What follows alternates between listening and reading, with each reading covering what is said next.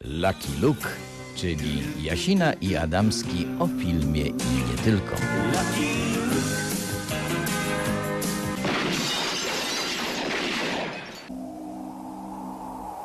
Od Ryk witają Państwa Łukasz Adamski.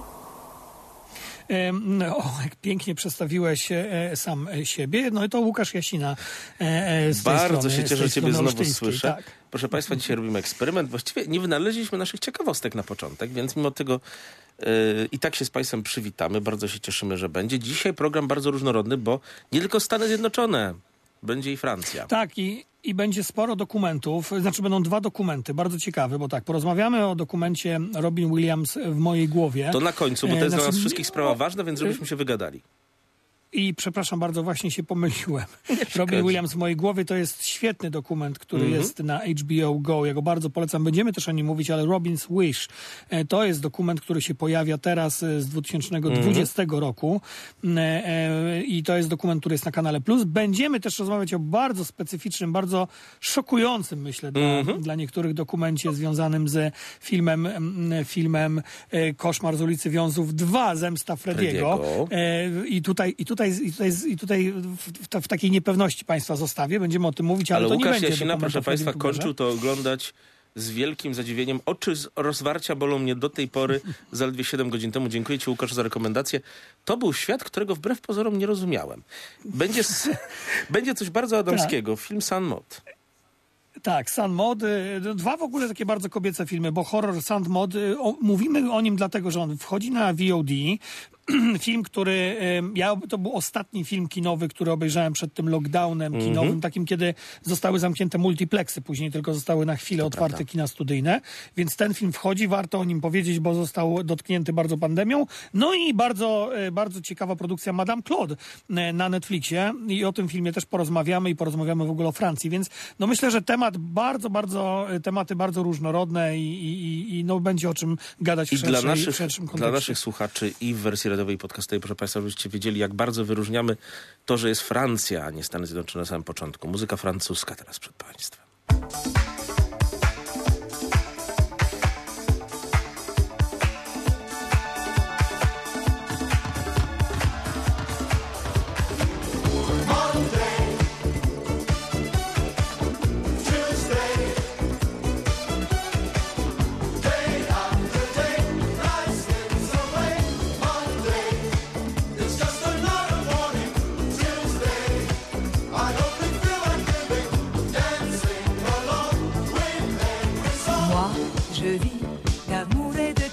Danse, je vis comme si j'étais en vacances, je vis comme si j'étais éternelle, comme si les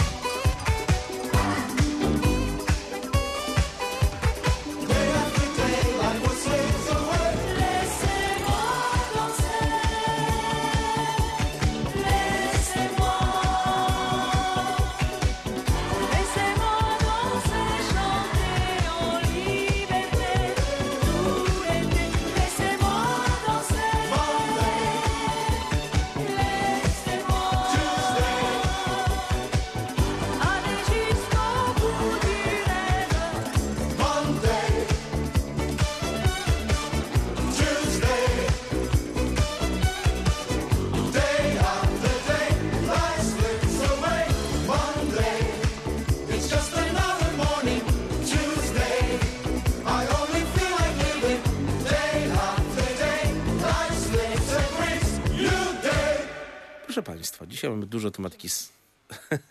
Dzisiaj mamy dużo tematyki seksualnej, mamy seks normalny, yy, wróć, seks heteroseksualny, seks homoseksualny. Co ja będę plótł głupoty? Jestem człowiekiem tolerancyjnym. Mamy Francję i Stany Zjednoczone w latach 70., 80. i zaczynamy od Madame Claude, filmu bardzo amerykańskiego, choć francuskiego, który możecie zobaczyć na Netflixie. Historii kobiety nazwanej burdel mamą Francji, zamieszanej we wszystkie najważniejsze skandale Paryża, który był wtedy jednak jednym z głównych centrów kultury świata w latach 60., 70. Film mający bardzo duży kontekst historyczny, bo ja o tym troszeczkę powiem, ale też film bardzo mocno jednak ważny dla współczesności, bo e, z jakiegoś powodu jednak robimy te filmy o tym, że mi tu zdarzało się w przeszłości było znacznie gorsze. Tak, tak. O Madame Claude powstał już film w 77 roku. Mm, e, Teraz mamy film bardzo Netflixowski, czyli film taki skrojony pod tego właśnie widza mm, Acz produkcję formalnie Mm, francuską, więc y, troszkę inną E, momentami.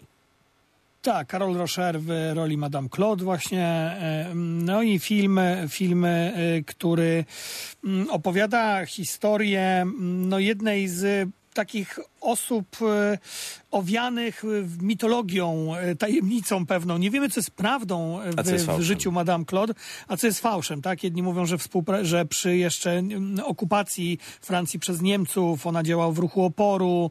E, tam się pojawiają w jej biografii obozy koncentracyjne, wo- wojny I wywiadów. też kompletnie nie Myślę, wiemy, że czy to jest prawda, czy wymysł. Myślę, że raczej Tak. wymysł. Wiemy, że Na pewno rozum. prowadziła, prowadziła dom publiczny bardzo ekskluzywny w 16 dzielnicy Paryża. E, No i e, ona jest autorką tych słów, że tylko dwie rzeczy ludzie, zawsze za dwie rzeczy ludzie zawsze zapłacą, to jest za jedzenie i za seks. Mm, I ona nigdy nie była dobrą kucharką, więc wybrała to drugie.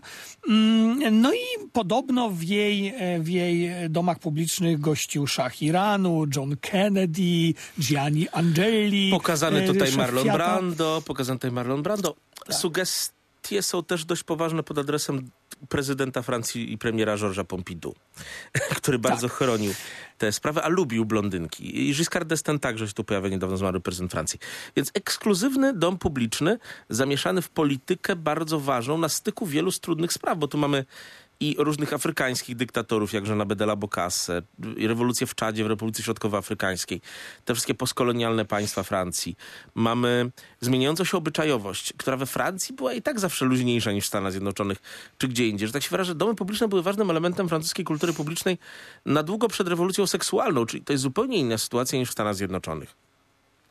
Tak, i e, to w ogóle zacznijmy od samego filmu. Ja uważam, że film nie jest e, do końca spełniony. To znaczy, mam takie wrażenie, że, że dostajemy naskórkowe pewne prześlizganie się po różnych tematach. Film do końca nie wiadomo, czym chce być. Czy to ma być film o skrzywdzonej kobiecie, która szuka miłości, która nie może tej miłości znaleźć, e, która ma takie matczyne e, też, e, też e, no, no zapędy. Ona naprawdę traktuje te swoje dziewczyny e, po matczyczemu. Ona, po- nie wiem, uczy się podmywać jednej, jedną z tych, z tych młodych dziewczyn, która przychodzi do niej.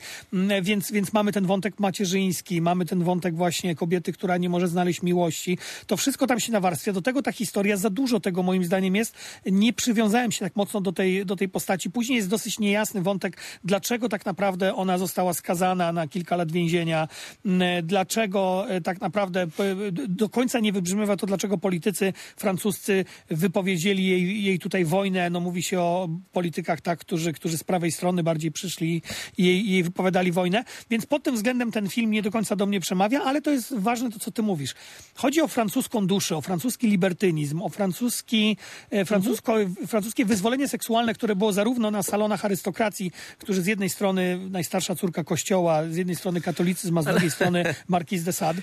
Katolicyzm absolutnie nie, nigdy nie przeciwstawiał się libertynizmowi i, wyz- i pewnemu wyzwoleniu seksualnemu, o czym świadczy to, że katolickie były południowoeuropejskie kraje, takie jak Włochy, Francja, e, Hiszpania em, i jakoś to wszystko tam trwało mimo mocnego katolicyzmu, a powiedzmy sobie szczerze, różne fobie antyseksualne są w protestanckiej i północnej Europie. To chyba trochę jest tak jak w Monty Pythonie i w sensie życia według Monty Pythona, że katolicy może i pewne rzeczy potępiają, ale są jakoś w wyrażaniu seksualnej radości łatwiejsi.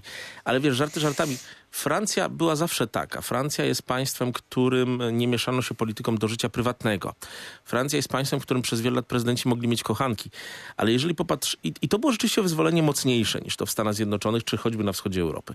Ale z drugiej strony, jeżeli popatrzymy się na to nie w kategoriach takiego myślenia o wyzwoleniu, my w ogóle będziemy mówili jeszcze o wyzwoleniu seksualnym w drugiej części, w takiej jego innej formie. Ale jeżeli mówimy o tym wyzwoleniu seksualnym z obecnej perspektywy, to było to jednak bardzo antykobiece. To było wyzwolenie seksualne rzeczywiście wyłącznie mężczyzn. Francja też się tego nie wystrzegła. Kobiety pełniły tam wyłącznie rolę służebną. Wiesz, to jest Francja, która dała kobietom prawo do głosowania dopiero w roku 46, a legalizacja aborcji to jest dopiero okres właśnie pokazany w tym filmie. Czyli Francja pod względem obecnej lewicowości, obecnie pochwalonego lewicowego spojrzenia na świat, była bardzo głęboko w tyle. Ale pamiętasz, rozmawialiśmy też o tym przy okazji dokumentu na Netflixie o Dominiku Mhm, Strausie-Kanie, mm, o tym, w jaki sposób lewicowy polityk był oskarżany właśnie o molestowanie seksualne. Przecież on był taki sam jak prawicowi politycy, no, po prostu. Tak, dokładnie tak. I wiesz, i ja się zastanawiam, czy teraz ta Francja się nie kończy, bo w momencie, kiedy Gérard Depardieu jest oskarżony o mm, molestowanie seksualne, w momencie, kiedy... Nie zagra już Asterixa, inne- proszę państwa. W nowym Asterixie go nie tak, będzie. inne, inne ważne postacie. Zauważ ostatnio politolog Olivier mm, Duhamel, on został przez pasierbicę oskarżony o, o, o, to, o, o, no, o molestowanie, o pedofilię. E, Producent filmowy Gerard Luvin e, to jest kolejna, mm, kolejna osoba oskarżona. Coraz więcej mamy oskarżeń wobec tych osób i teraz zwróć uwagę, co też było na ostatnich Cezarach, kiedy to, też poprzednich, nie na tych teraz, tylko rok temu, kiedy to Roman Polański e, nie mógł odebrać nagród za swój film Oficer i Szpieg. Do tej pory we Francji, no Roman Polański nie był tak potępiany, jak teraz na tej fali mitu, e, tego fali, kolejnej fali feminizmu, kiedy Roman Polański nawet w Paryżu nie może odebrać nagrody, coś, co jest niespotykane. On w Polsce nie mógł odebrać, e, w Polsce nie mógł się publicznie praktycznie pojawić na łódzkiej filmówce, we Francji nie mógł się pojawić. Wiesz, jak we Francji się nie mógł pojawić, to znaczy, że naprawdę coś się bardzo zmienia w obyczajowości Francuzów. I to jest e, coś, Całego świata co... oczywiście, poza krajem, państwami arabskimi pewnie i Chinami i tym podobnymi, Rosją.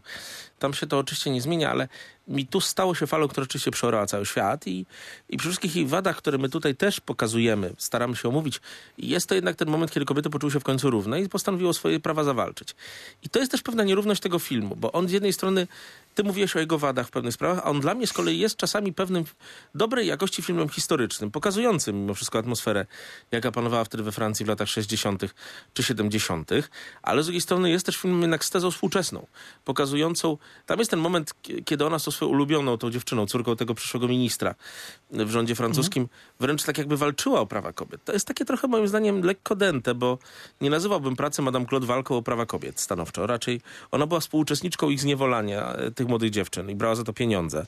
Sutenerka nie jest bojowniczką, ale z drugiej strony widzimy teraz, jak się na to świat zaczyna patrzeć. Zaczynamy, jak to w historii, rzucać reflektorem światło na zupełnie coś innego i pisać historię od nowa. Tak, i zauważ, że no, najważniejsze filmy, no, y, gdzie bohaterkami były prostytutki, to są też filmy europejskie. No, Noce Kabiri, tak, oczywiście Feliniego, Włóczyki i Pasoliniego, też to bardziej o Alfonsie, ale jednak film, który też o tym, o tym U Amerykanów mówi, no, prostytutki się praktycznie nie pojawiały w kinie do, do Judy Foster. I to, I to jest też taka ciekawa rzecz. Wiesz co, do Jodie Foster tak, taksówkarza, ale ja jednak bym tutaj docenił Klut, e, jeszcze dokładnie, wcześniejszy racja. niż taksówkarz. Oscar Pakuli. Mhm. Tak, i ona tam gra tą prostytutkę i to też inaczej zapomniałem, spojrzano na tą prostytutkę. I wiesz, e, bo to jest tak, że bo oczywiście później ta prostytucja, ona była taka cukierkowa, jak w Pretty Woman, Mhm. czy Julia Roberts, tak?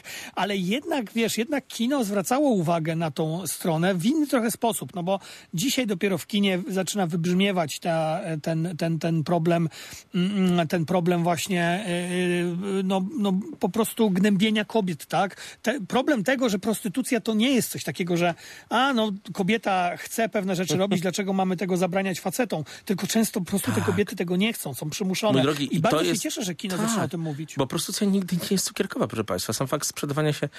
Zapominam tu o problemie prostytucji męskiej, który kompletnie Mhm. nie pasuje niektórym e, współczesnym opisywaczom świata do, do ich wizji. Bo to mężczyźni wykorzystują mężczyzn, czy lub kobiety mężczyzn. Prostytucja nigdy nie jest cukierkowa, to jest zawsze niewolnictwo. I dziwi mnie też, notabene pochodzi trochę z lewicy teraz próba trochę rehabilitowania prostytucji. I mam nadzieję, że na to się nikt nigdy w końcu nie weźmie i nie zabierze. Tylko wiesz co, wiesz co, bo jest taka kuriozalna próba rehabilitacji, która jest podlana czymś, czego ja nienawidzę, czyli poprawnością polityczną. Mhm. Jak zacząłem czytać niektóre recenzje właśnie filmu, e, Mhm. filmu, e, filmu, o którym mówimy, tak, e, Madame Claude, to wiesz, nagle zauważyłem, że, że recenzentki, krytyczki filmowe piszą sex worker. E, pracownica seksualna. No wiesz, to jest oswala, oswajanie prostytucji. To znaczy. e, To tak ja jakby się więzień Auschwitz cieszę, wiesz, był pracownikiem obozowym. W dużym stopniu tak jest. Wiesz, wiesz, pewnie są też kobiety, które naprawdę uważają, że prosty... Bo wiesz, to są też dwie fale feminizmu. i mężczyźni. I mężczyźni, które się zderzają, tak? To jest dokładnie tak samo jak, jak z pornografią. Część feministek powie, pornografia to jest uprzedmiotowienie kobiet, a druga część feministek powie, nie, pornografia to jest wyzwolenie kobiet. Mm, I cała jest e, debata. Ja się bardzo cieszę, wiesz, że na Netflixie oprócz tego filmu pojawia się serial dosyć kiczowaty, dosyć taki e, post-tarantinowski w tym najgorszym e, sensie tego słowa, e, Rojo, mm, hiszpański serial, który osadzony jest na Teneryfie. Słuchaj, tam naprawdę ja nigdzie nie widziałem, żeby tak dobrze pokazano, czym jest zmuszanie kobiet do prostytucji i, i, i czym są te uśmiechy kobiet, y, które muszą się uśmiechać, y, tych prostytutek, które są upokarzane przez klientów. Naprawdę ten serial w fantastyczny sposób, w bardzo mocny sposób pokazuje, czym jest prostytucja. Mm, I, i w dużym, w pewnym stopniu Madame Claude też to robi. To znaczy, my nie mamy tutaj mitologicznej burdel mamy, tak, którą wszyscy powinniśmy uwielbiać, tylko ten serial, pokaz- ten film pokazuje też dramat tej kobiety. Bardzo mocno. Proszę Państwa, to jest serial, y, to jest film bardzo dobry. I jeżeli chodzi o te tematy, które poruszyliśmy przed chwilą, i jeżeli chodzi o historię. I mamy tutaj naprawdę kawał z tego świata, który się zmieniał w latach 60., 70., a my sobie po kolejnej przerwie muzycznej porozmawiamy także o latach 80. i tym, jak pewne sprawy się tam przetwarzały. W ogóle będą to, będziemy łączyli dwa bardzo różne filmy, ale zobaczymy, jak nam to wyjdzie. A teraz, proszę Państwa, muzyka. My Lucifer is lonely. Standing there, killing time. Can't commit to anything but a crime. Leaders on vacation, an open invitation. Animals, evidence.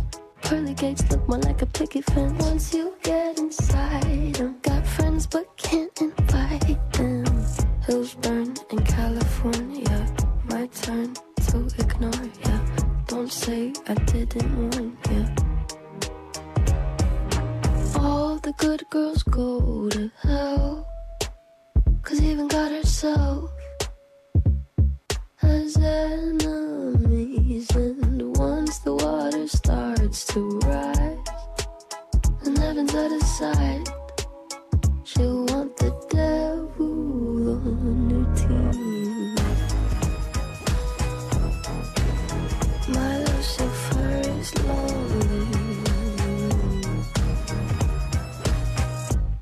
at you, needing me.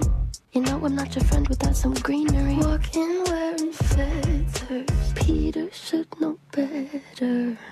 Your cover up is caving in. Man is such a fool, why are we saving him? Poisoning themselves now, begging for our help. Wow. Hills burn in California. My turn to ignore ya.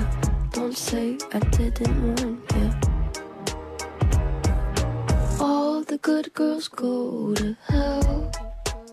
Cause even God herself has enemies. And once the water starts to rise, and heaven's out of sight,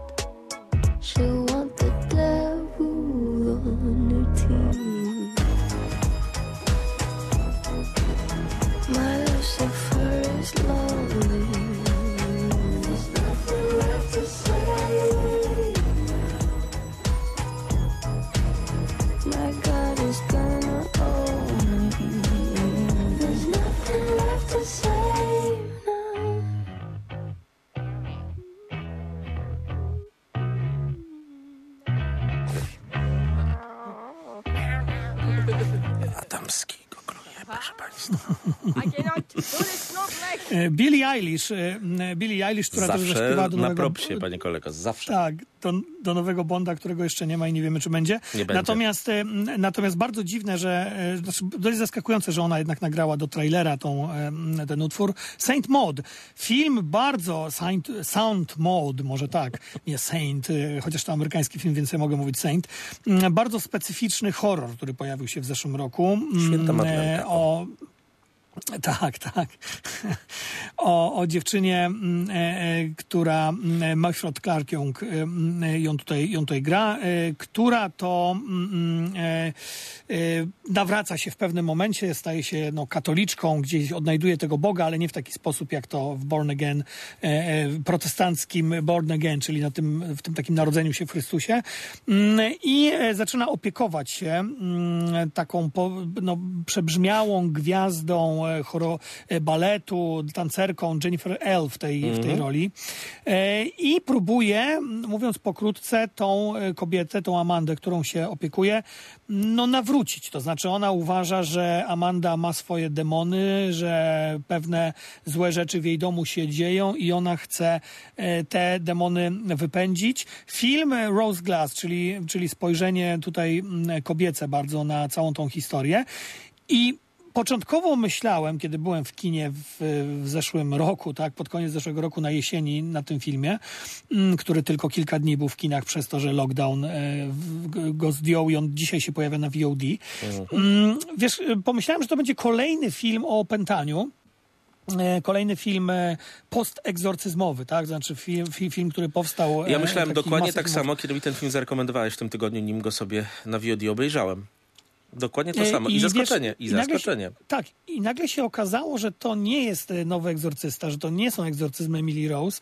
E, to jest bardzo ciekawy e, horror, bardzo ciekawie poprowadzony. Od czasu Babadoka, wiesz, nie widziałem takiego, tak, i tutaj zgadzam się z Michałem Olszczykiem, który też to napisał, że od czasu Babadoka on nie widział tak ciekawie skonstruowanego horroru, no, gdzieś o demonicznych siłach, o, o, o opętaniu może. O, a propos naszych Tyle, przyjaciół, polecimy zdaniem- go Piotrkowi Zarębie. Zobaczymy, jak on go oceni. tak. Natomiast ja, za, ja, wiesz co, ja myślę, że to jest pierwszy, jeden z pierwszych horrorów e, tej postchrześcijańskiej, laickiej cywilizacji, który dotyka tematów duchowych. To jest oczywiście film rozciągnięty między pytaniem, czy ta dziewczyna jest, e, e, mówi Bożym głosem, bo ona rozmawia z Bogiem, trochę jak bohaterka przełamując falę Larsa von Triera. A propos w ogóle, a propos, wiesz co, chciałem, chciałem o tym, jak lubię. powiedziałeś o tych protestantach i o tej, o tej fiksacji na punkcie Tak, seksu. to też wiesz co, racja, racja. to idealnie pasuje, tak? Boże, nasza E, matka Kościół niedługo przyzna nam specjalny medal za poprawianie ociepleń wizerunku, ale ja, ja naprawdę tak. uważam. To znaczy, choćby ra, radosna seksualność polskiej wsi, do, która była bardzo otwarta seksualnie kiedyś. W Polsce chłopi nigdy nie byli wycofani. Dowodzi tego, że można w, w zgodzie z Kościołem być takim, a nie innym. Ale wiesz co, To geje ja mają trudniej, wrażenie, że tak się wyrażę, no, w, tej, w tej konstelacji. No, ni- niestety, że Saint Maud, Saint Maud, y, że to jest film, który jednak mówi o chorobie psychicznej, Mhm. w moim przekonaniu. Jednak mówi o tym, że tej rzeczywistości duchowej wcale nie musi być, a jeżeli ona jest postrzegana w taki sposób przez osobę, która myśli, że w imieniu Boga działa, no to jest po prostu y, ta osoba no, obłąkana. I mimo Roman tego, Polański, że, drogi że przyjaciel, że ci wejdę w słowo, bo za dużo ci wchodzę w słowo, muszę się uczyć tego. E, Roman Polański tak ja trochę... dużo gadam. Nie, spokojnie. Dogadamy się. Nasi słuchacze mówią, że nieźle nam to wychodzi momentami.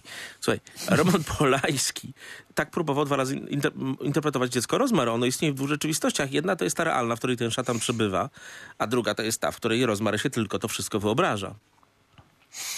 Ja y, cały czas się zastanawiam, y, patrz, po raz kolejny Roman Polański, nazwisko pada w zeszłym wejściu, też to było w poprzednim, y, w, No jak cóż, rozmawialiśmy o mitu. Nie jest to nazwisko, którego się wstydzimy wymawiać. Wiesz co, zastanawiam się, czy Roman Polański nie mówił, znaczy on jest, on jest ateistą czy agnostykiem, no on różnie określa się, ale zastanawiam się, czy ta jego mm, percepcja dziecka rozmary własnego dzieła jednak na podstawie Erwi Lewina, e, w której to no, ten autor jednak książki też wcielił się w diabła w tym filmie, w tej scenie gwałtu e, Mili Farrow, czy jednak Roman Polański przez przeżycia związane jednak z mordem Nie zmieni e, interpretacji, na Sharon Tate? rozumiem.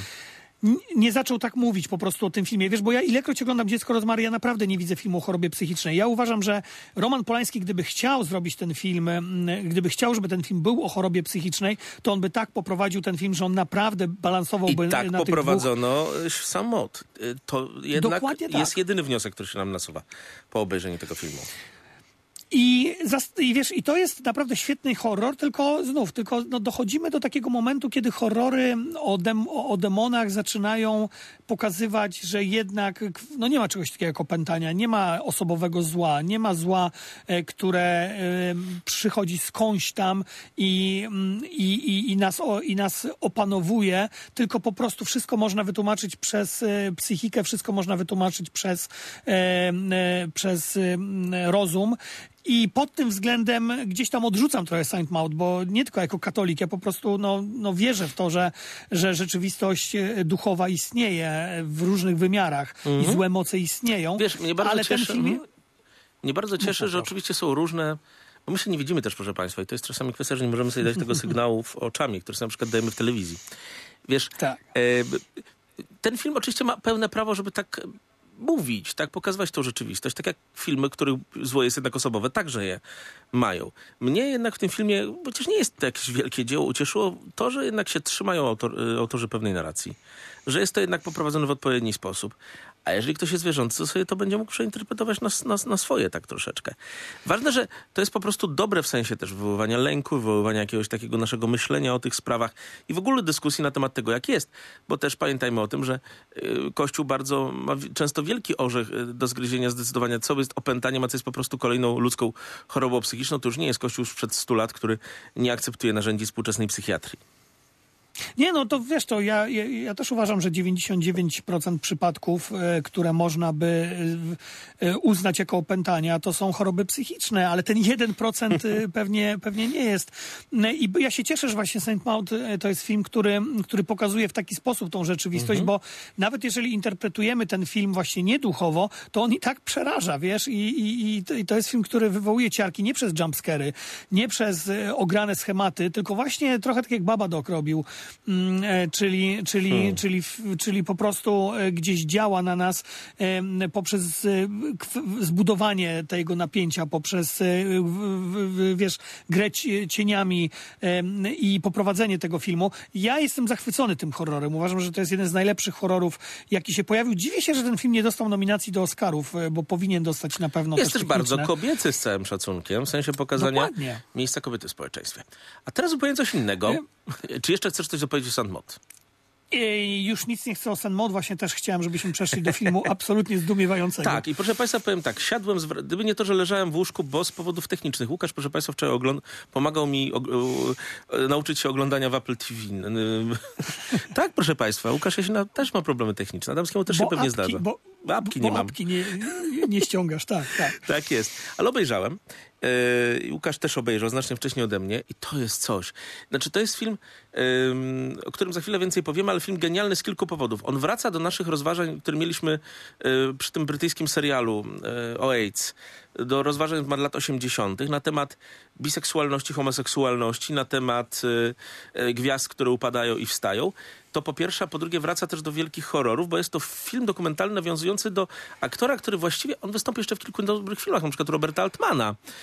Ale właściwie zagrał tylko w tym filmie, czyli w drugiej części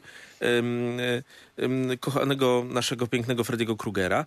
Ja jestem zwolennikiem, że Freddy jest najstraszniejszy. To jest ta cała dyskusja, kto jest najgorszy. Yy, tak, tak, o tym serialu, mm, o którym wspomniałeś. Znowu pozdrawiam to, Piotra yy, Zarębę, żeby było dwa razy, będzie nas słuchał, na pewno będzie lepiej wiedział, o co chodzi w pewnych rzeczach. Bo, bo, to, bo, to, bo to grzech. y, To był Tak. ten serial bardzo dobry. Wspaniały, zresztą. bardzo Natomiast dobry, tak na, na Apple TV i teraz od razu zaznaczam, drodzy Państwo, no niestety to jest dokument dla tych, którzy znają język angielski, bo on nie ma polskich napisów.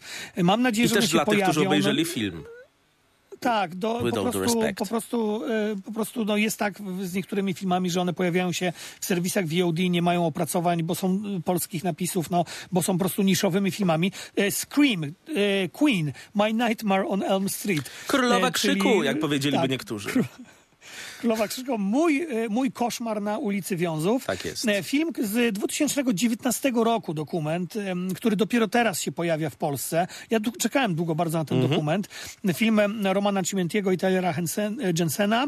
I film, którym, em, k- którego głównym bohaterem jest Mark Patton, aktor, o którym właśnie mówiłeś, który to zagrał w drugiej części Koszmaru z ulicy Wiązów.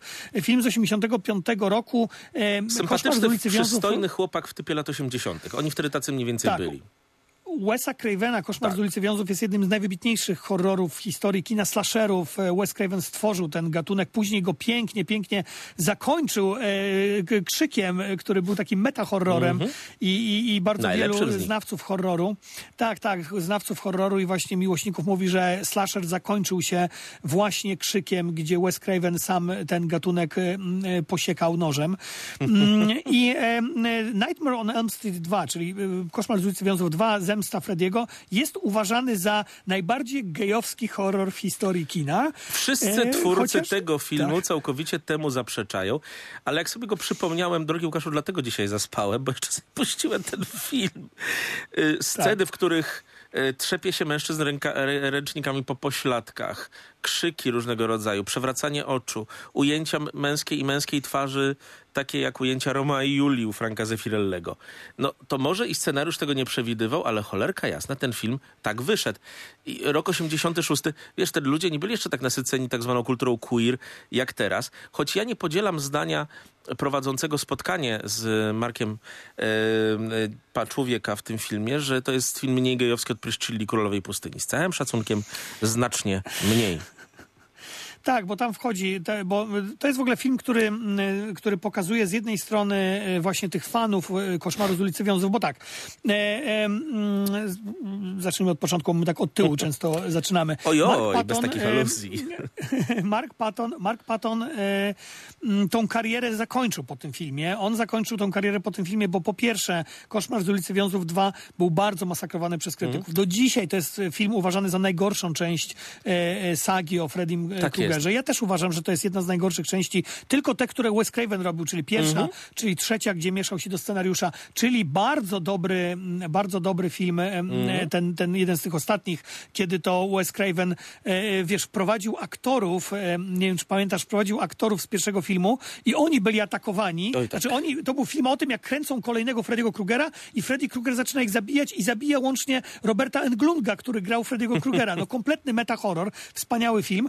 Mm, Natomiast ten film miał fatalne recenzje, ale co było też bardzo istotne, ten film pojawił się w latach 80. w czasie epidemii AIDS. I to jest w filmie sam, trochę pokazane i dla mnie momentami trochę dęte, chociaż, bo wiesz, to jest też kwestia tego, że my w Polsce mamy zupełnie inną rzeczywistość. U nas w ogóle jakakolwiek porządna debata na temat bycia gejem, wtedy jeszcze homoseksualistwo, słowo gej nie występowało, pojawiało się dopiero w ramach kultury, zaczyna się po roku 89. I nawet mimo lęków przed AIDS, które są i dla ciebie, i dla mnie AIDS jest pierwszą epidemią, czymś w rodzaju obecnej pandemii, prawda? Baliśmy się tego wszyscy w 80 latach, ale sprawa y, queerowości tej epidemii do nas nie docierała w Polsce.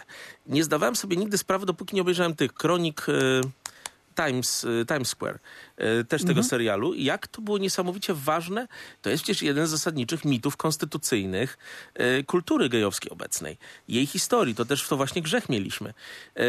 I to, to jest niesamowita rzecz, jak się dowiedziałem o tym ogromnym wyzwoleniu tych wszystkich klubów 52, prawda? Gdzie wszyscy byli nagle biseksualni, świat był piękny, kokaina nie uzależniała, a potem nagle ta wielka, ten wielki lęk i wycofywanie się znowu do szafy. Rzeczywiście, potem w latach 90. my znowu mamy raczej taki świat, w którym głównie dominują heteroseksualni mężczyźni, a homoseksualni aktorzy się ukrywają. No i nasz bohater trochę padł tego ofiarą. On się sam z tego wszystkiego wycofał. Jeszcze do tego dołączyło się to, że on był nosicielem tego wirusa, jest nosicielem tego wirusa i ciężko chorował. On tak jakby tak, zamknął ten świat. też miał, tak. On jakby zamknął ten świat w latach 80. w pigułce i wrócił teraz na, do nas jak jakaś kapsuła czasu po 30 latach. Tak, i to jest też mój problem z tym filmem, bo tak, z jednej strony bardzo się cieszę, że on pokazuje, jak ważny koszmar z ulicy Wiązów, ten, o którym Mhm. mówiłem, to, to nowy koszmar Wesa Cravena z 94 roku. Naprawdę wspaniały film, polecam Państwu, to jest niesamowity metahorror. Jak ważny jest koszmar z ulicy Wiązów, postać Freddy'ego Krugera dla kina i to jest jedna płaszczyzna tego filmu. Druga, i to jest coś, co jest znaczy też bardzo wzruszająca. On opowiada o tym, jak, jak właśnie e, jego, jak się związał z Timothym Patrykiem Murphym. Aktorem z Dallas, gwiazdor taki, Dallas. taki dobry aktor. Tak. Który zmarł na AIDS i, e, i, i, i on też no, no, no, no zaraził się tym, ty, ty, tym HIV. On później wyjechał. mm, e, e, w- Mieszka w tej chwili w Meksyku, w Puerto Vallarta Tak. ze swoim mężem. Tak, do Meksyku i tam prowadzi taki mały sklepik. I on tutaj oczywiście wraca i zaczyna się mm, e, konfrontować ze scenarzystą Davidem Czeskinem, który to e, utrzymywał, e, że nigdy Koszmar z ulicy Wiązów nie był zrobiony jako film gejowski, chociaż sam Robert Englund, grający Freddy'ego Krugera, mówi, miałem świadomość, kiedy kręciłem te sceny, że tam jest podtekst homoseksualny bardzo silny. Aktorzy dzisiaj mówią, mieliśmy świadomość. David Czeskin twierdzi, że tej świadomości nie miał. Dopiero po jakimś czasie powiedział, że gdzieś tam bawił się tym. No i Coś, co tutaj jest dosyć, e, dosyć, e, dosyć kiczowate, czyli, czyli te całe zderzenie Marka Patona, który siada z tym Czeskinem na końcu i ze łzami w oczach pewne rzeczy sobie wyjaśniają. Wiesz, cały ten film pokazuje, że tak naprawdę Paton nie wyjechał dlatego, że krytycy go masakrowali za koszmar z ulicy Wiązów, bo no, kochany Łukaszu Jasino, przecież Patricia Arquette grała w trzeciej, e, w, w, w trzeciej części Koszmar z ulicy Wiązów, Lawrence Fishburne, to też nie były filmy rozpieszczane przez krytyków, a oni później wielkie kariery porobili. Mark Johnny Patton był w wyjechał dlatego, że tak mu się potoczyło życie. Miał dość, i to jest trochę na początku tego filmu parę razy powiedziane przez niego samego, miał dość tego świata. Miał dość Los Mhm. Angeles, miał dość, y, po śmierci też swojego partnera, y, nie chciał w tym żyć. Y, po prostu dokonał, nie pasował do tego, nie chciał tego, nie umiał tam przetrwać. To jest bardzo ciężki kawałek chleba niszczący wielu ludzi. I on się z tego wycofał, dokonał takiego, nie innego wyboru. Przeszedł z tego chłopaczka w kierunku dojrzałego mężczyzny żyjącego gdzieś tam w Meksyku, toczącego szczęśliwe życie, bo on wygląda na człowieka bardzo szczęśliwego, wesołego, sympatycznego, inteligentnego. Wiesz, uratował się być może przed tym wszystkim. I bardzo, I bardzo też w tym filmie mm, bardzo mi się podobają te sceny, kiedy jest to taka reunion ich, tak? Tak. Kiedy oni się spotykają po latach y, na jakimś zjeździe fanów y, Koszmaru Mhm. z ulicy Wiązów z tymi aktorami, a to jest akurat film, gdzie naprawdę nikt praktycznie kariery aktorskiej z tego, z tej drugiej Ale części nie sympatycznie, fajnie, oni to dobrze wspominają. Jest to dla nich ważne Ale wydarzenie ich życiu, ale ułożyli sobie Tak. życie potem i wcale tego nie żałują.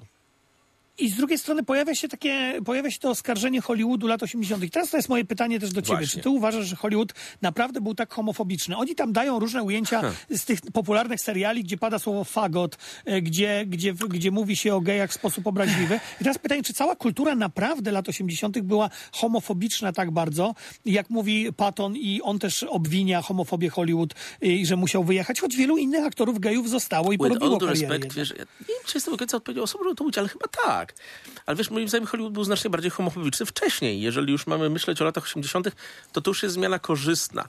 Czy on był homofobiczny? On po prostu kontynuował zakłamanie w dużym, wypad- w dużym stopniu tego, co było wcześniej, prawda? Ale to jest też paradoksalnie okres lata 70. i 80., kiedy obok używania słowa faggot i paru innych pojawiają się też pozytywne postacie gejowskie w końcu w kinie. Zdarzają się jakieś coming outy, dopiero bardzo początkowe, ale jednak są. Aktorzy będący gejami są obsadzani w rolach? Nie, ja myślę, że to jest też kwestia osobistego doświadczenia Marka Patona, który nie mógł się w Hollywood otworzyć, nie zrobił tej kariery. Jego chłopak nie mógł się otworzyć, prawda? Będąc całkiem e, znaczącym aktorem. I dla niego Hollywood był homofobiczny, ale to jest po prostu okrucieństwo Hollywoodu, które obejmuje wszystkich. Gejów, kobiety, y, osoby z różnych mniejszości. To jest coś, z czym teraz dość fałszywie Hollywood próbuje moim zdaniem walczyć, prawda? Poprzez Wiesz, deklaratywność. że jeżeli się mówi, że Koszmar z ulicy Wiązów 2 był najbardziej gejowskim horrorem, progejowskim horrorem, bo faktycznie, zauważ, to nie jest film homofobiczny. To znaczy, on oczywiście na pewnych stereotypach gra, ale to nie jest jakoś film szczególnie homofobiczny. Natomiast, wiesz, no tutaj w tym, w tym dokumencie dostajemy taką tezę, że, mm, że, że horrory były homofobiczne, bo Norman Bates przebierał się za matkę, był mordercą, bo Brian De Palma w Dress to Kill, czyli film, który jest taką kopią trochę psychozy. To też zaraz, będzie wiedział, czy ten Mi- Mike Myers był, był, był podtekstowo, czy niekoniecznie. Ale natomiast y, ta, milczeniowiec, który dzisiaj jest No bardzo tak. oskarżany o transofobię, tak, że kolejny, kolejny morderca, który miał problem ze swoją seksualnością, tożsamością seksualną. Mm, Ja, bo tak, podsumowując, bo zaraz do innego dokumentu Tak. przejdziemy. em, Ja uważam, że to jest dobry dokument, warto go obejrzeć dla fanów Koszmaru z ulicy Wiązów. Na pewno, na pewno będzie to nie lata, nie lada gratka, ja się świetnie przy tym bawiłem. Mhm. Natomiast ta cała teza Marka Patona jest dosyć naciągana i myślę, On, że on, do niej oso- myślę, on jest do niej tak. osobiście uprawniony, ale my jak do każdej tezy y, podchodzimy do tego, próbujemy to obiektywizować. Ja go całkowicie rozumiem, dlaczego on tak myśli. Zwłaszcza, że wydostał się z jakiegoś kocioła, w którym mógł zginąć, prawda? Jest teraz człowiekiem, który jednak żyje, ma 60 lat i jest szczęśliwy. Proszę Państwa, odrobinka przerwki muzycznej. także wywodzącej się z koszmaru, z ulicy Wiązów, ale muzyka była bardzo dobra, a potem najsmutniejszy i najwspanialszy człowiek zarazem, czyli Robin Williams.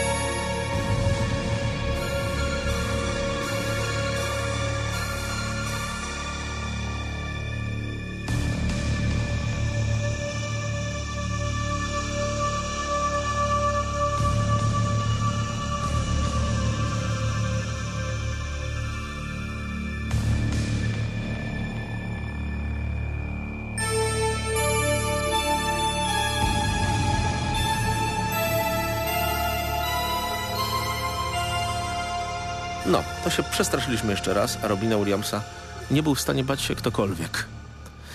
Z wyjątkiem niego samego. Ale o tym w tym innym dokumencie już było.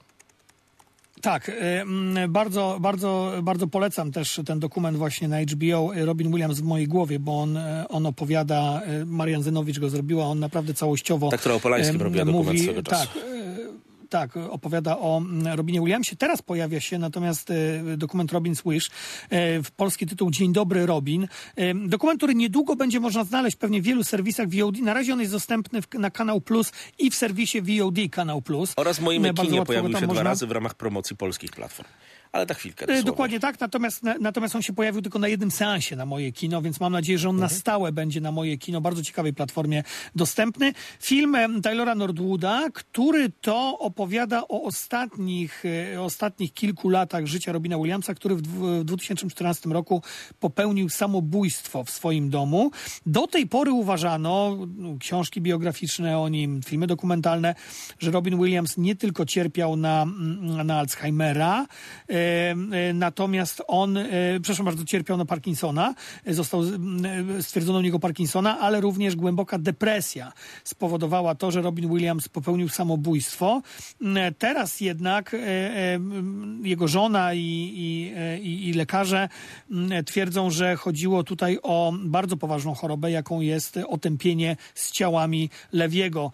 E, Choroba, e, która łączy się jakoś też z Alzheimerem, jest formą jego.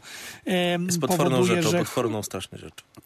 Jest nieuleczalna, że chory ma wizję, że chory ma stany lękowe, że chory ma właśnie myśli samobójcze. I no, Robin Williams dopiero po śmierci stwierdzono, że on na to, na to chorował i popełnił samobójstwo. Bardzo wzruszający dokument. Dokument dosyć jednostronny, bo on, bo tutaj no, główną, główną bohaterką tego filmu jest ta ostatnia żona mm, Robina Williamsa. Nie wypowiadają się e, jego, mm, jego dzieci. E, Susan Schneider-Williams Williams, tylko ona się wypowiada, nie wypowiadają się dzieci Robina Williamsa, poprzednia żona, tam był konflikt między Susan Williams a właśnie jego rodziną, E, nie wypowiadają się inni przyjaciele Williamsa, kiedy tam był ten podział, natomiast to jest nieistotne. To jest bardzo wzruszający film, który pokazuje ostatnie lata życia Robina Williamsa, jak on się zmagał na planie Nocy w Muzeum 3. Dopiero teraz filmowcy zaczynają o tym mówić, jak on e, nie, nie mógł zapamiętać tekstu, jak on e, no, wręcz zamrożony stał momentami na planie. No, no bardzo, bardzo no, film o strasznej chorobie po prostu. Film o chorobie człowieka, który nam wszystkim kojarzył się z czymś dobrym, bo Robin Williams, który połączył sobie jak mało kto talent wielkiego aktora tragicznego. Usłyszymy kawałek z Good Morning Vietnam po, po, po naszej rozmowie, czy, czy, czy w Buntowniku z wyboru. Czy też wreszcie był człowiekiem dającym nam wielkie szczęście komediowe, od Papaja Altmana przez wiele, wiele innych filmów. E, Był kimś, kto też odczarował nam w 2013 roku depresję, odczarował samobójstwo. Odczarował, bo odkryliśmy w końcu, że tacy wielcy ludzie, którzy są naszymi gośćmi w domu regularnie też mają swoje cierpienia, z którymi walczą. A teraz doszło dzięki temu filmowi pokazanie jeszcze dzielnej strony jego osobowości, bo on walczył też po prostu z normalną ciężką chorobą. Normalną w tym sensie, że nie tylko tak nieuchwytną, jak czasami jest depresja, który się nie zauważa, który się nie rozumie, ale po prostu jest czystym fizycznym cierpieniem. I że zmagał się z tym przez wiele, wiele lat do końca życia walcząc, umierając tak trochę jak Rzymianin, że tak użyję sformułowań z lat 60., dokonując No tak, swojego to- wyboru. I dokonując wyboru Y- jeszcze w takim momencie, kiedy zostawił nam ogromny dorobek, którym będziemy mogli czerpać i korzystać przez wiele najbliższych lat. Ja, tak, ja też, ja też jednak uważam, że Dzień Dobry Robin to jest taki film, który w, jednak trzeba oglądać z mm, Robin Williams w mojej głowie, Tak jest, bo to jest pewien dodatek. To znaczy, ja jednak wciąż będę się upierał, że Robin Williams oprócz tego, że tą straszną chorobę jednak zapadł na tą straszną chorobę, no to on jednak mm, cierpiał na, e, na, znaczy cierpiał na pewno na jakiś rodzaj depresji, dlatego, że jego kariera się po prostu załamała e, w, w Mimo w statusu ostatnim- gwiazdy, mimo tego, że był kimś bardzo znaczącym, no bo jednak epizod w roli Tediego Roosevelta w, muze- w kolejnych nocach muzeum to nie jest wielkie coś. Tak, i jego ostatni film już pośmiertnie, on się pojawił, Choleryk z Brooklynu, to jest w ogóle film o człowieku, który chce popełnić samobójstwo. To, to, jest, to jest koszmarne. Ale wiesz, Robin Williams przez lata naprawdę dostawał straszne bęcki od krytyków, e, kiedy on, on, on bardzo szybko próbował, bo to, to był wybitny komik i wybitny stand-uper, tak? Natomiast on bardzo szybko próbował zmienić e, swoje Mhm. emploi. On bardzo szybko mm, grał, mm, w, no tutaj mówimy o Good Morning Vietnam. Ale mamy Stowarzyszenie Umarłych. Poetów mniej więcej w tym samym czasie Petera Weira.